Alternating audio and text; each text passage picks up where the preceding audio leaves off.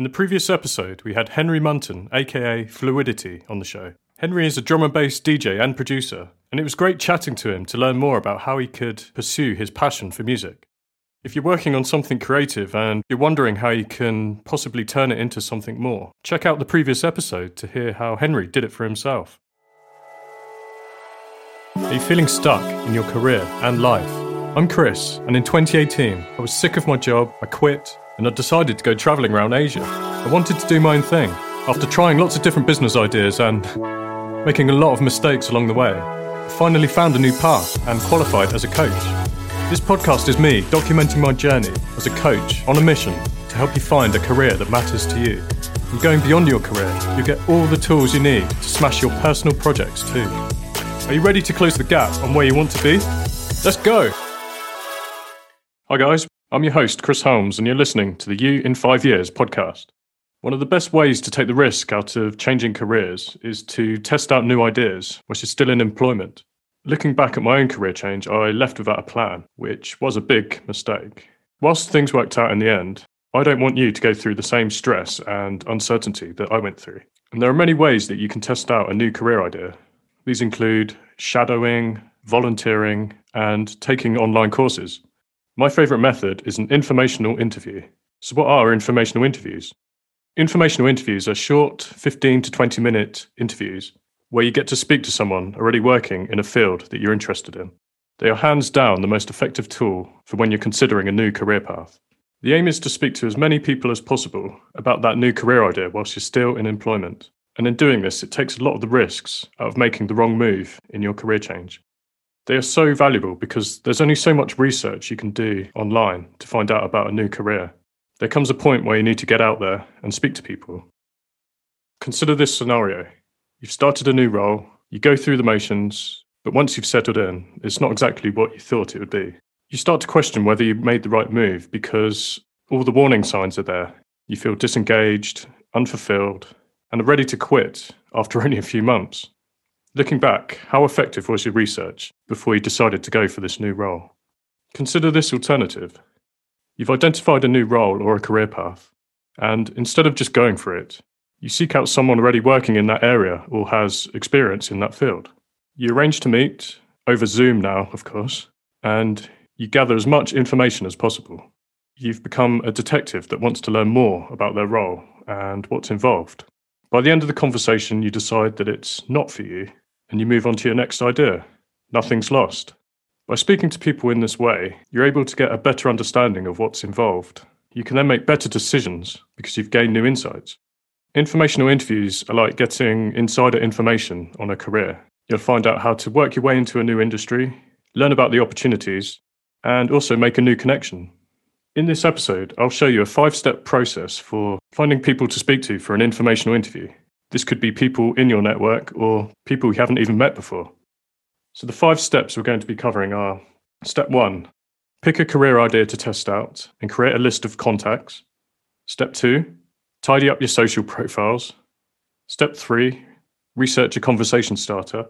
Step four, make contact. And step five is to be persistent but not annoying. So let's look at the five steps in more detail so you can secure an informational interview to test out your new career idea. So, step one, pick a career idea to test out and create a list of 10 contacts. Once you've got a short list of new career ideas to test out, the first step is to pick one idea to focus on. So let's say you want to explore the idea of becoming a marine biologist. You now want to create a list of 10 contacts who you can speak to that has some knowledge of marine biology. This can be people you already know or have a loose connection with. To start with, the best thing to do is just to put a message out onto Facebook and ask if anyone knows anyone working in marine biology that you could speak to.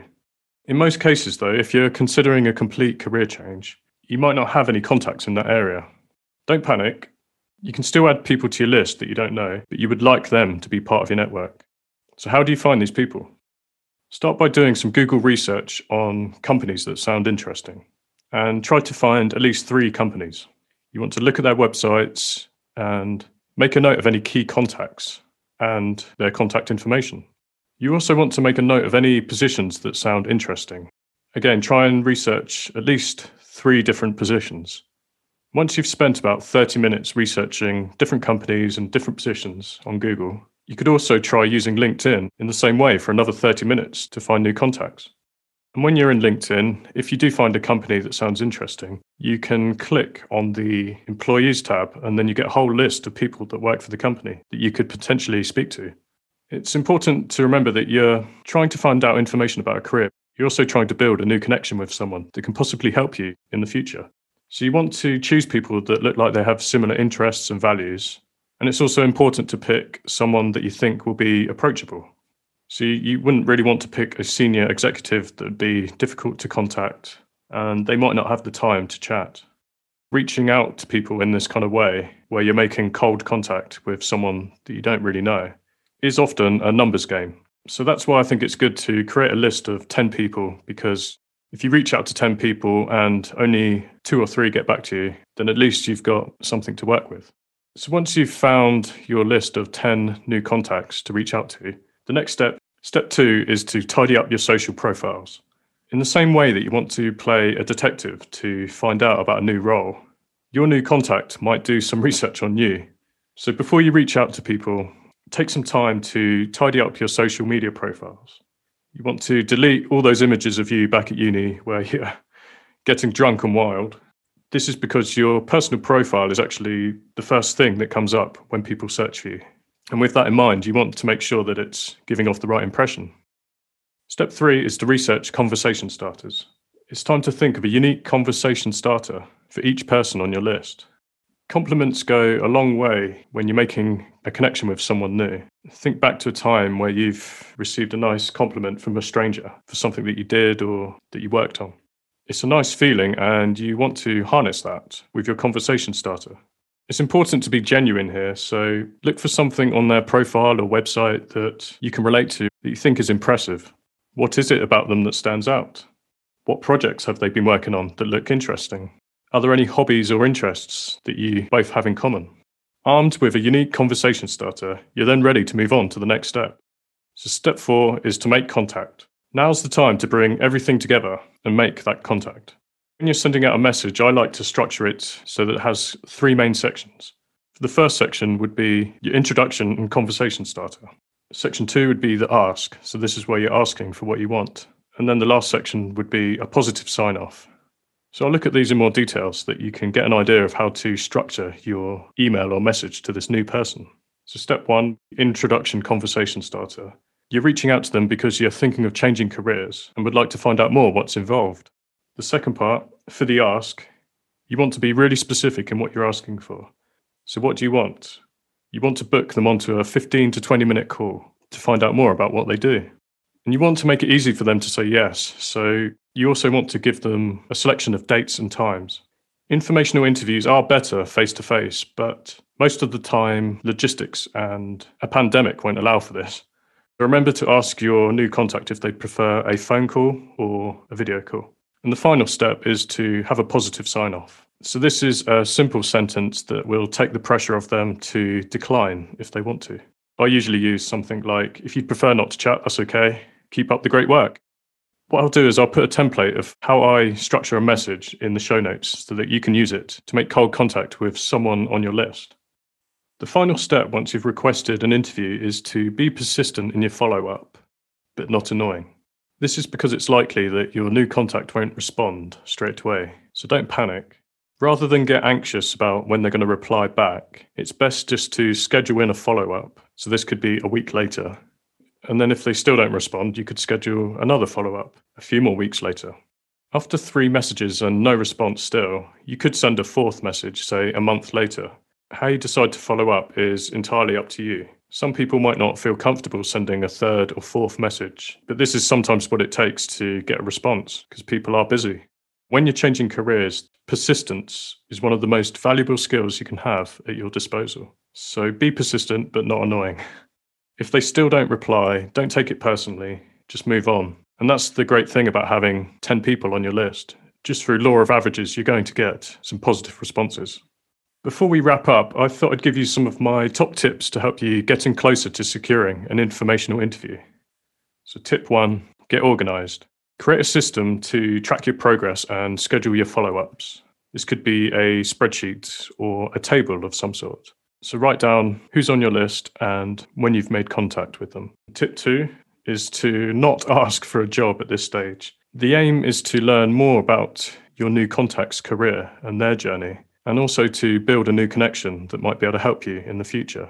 So focus on making a good impression and building a new connection. Good things will happen. And the final tip is to keep positive. Contacting people in this way is cold contacting, and it is a numbers game. And if you get a no, don't take it personally. Just move on to the next person. Keep going, and you'll be surprised how helpful people are.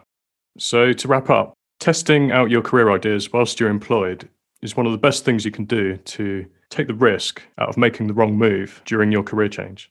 And informational interviews are one of the best ways to learn about a new career path from someone already doing what you want to do. And there are five steps you need to take to secure an informational interview. The first step is to pick a career idea to test out and create a list of 10 contacts.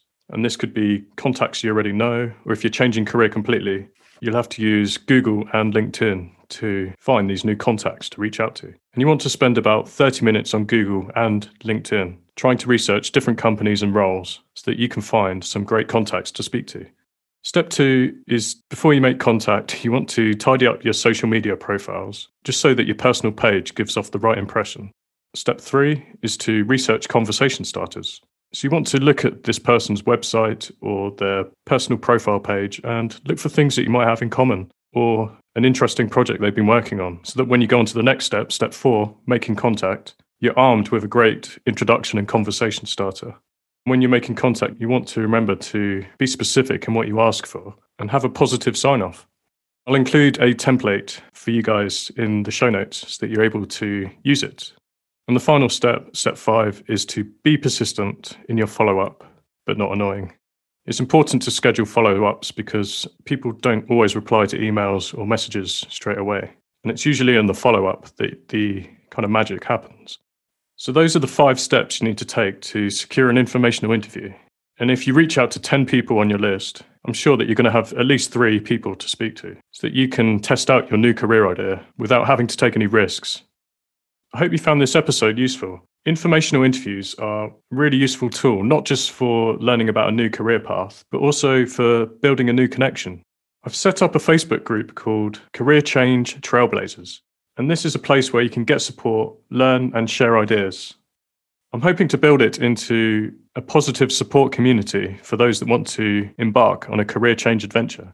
Let me know how you get on with setting up your first informational interview in the group. I'll put a link in the show notes that you can find the group as well. In the next episode, I have an extra special guest for the 30th episode. He's one of the co authors of one of the best selling books in sales. And if you struggled with failure and rejection in the past, be sure to check out this episode. Thanks for listening to the You in Five Years podcast. Keep moving forward, guys. Until next time.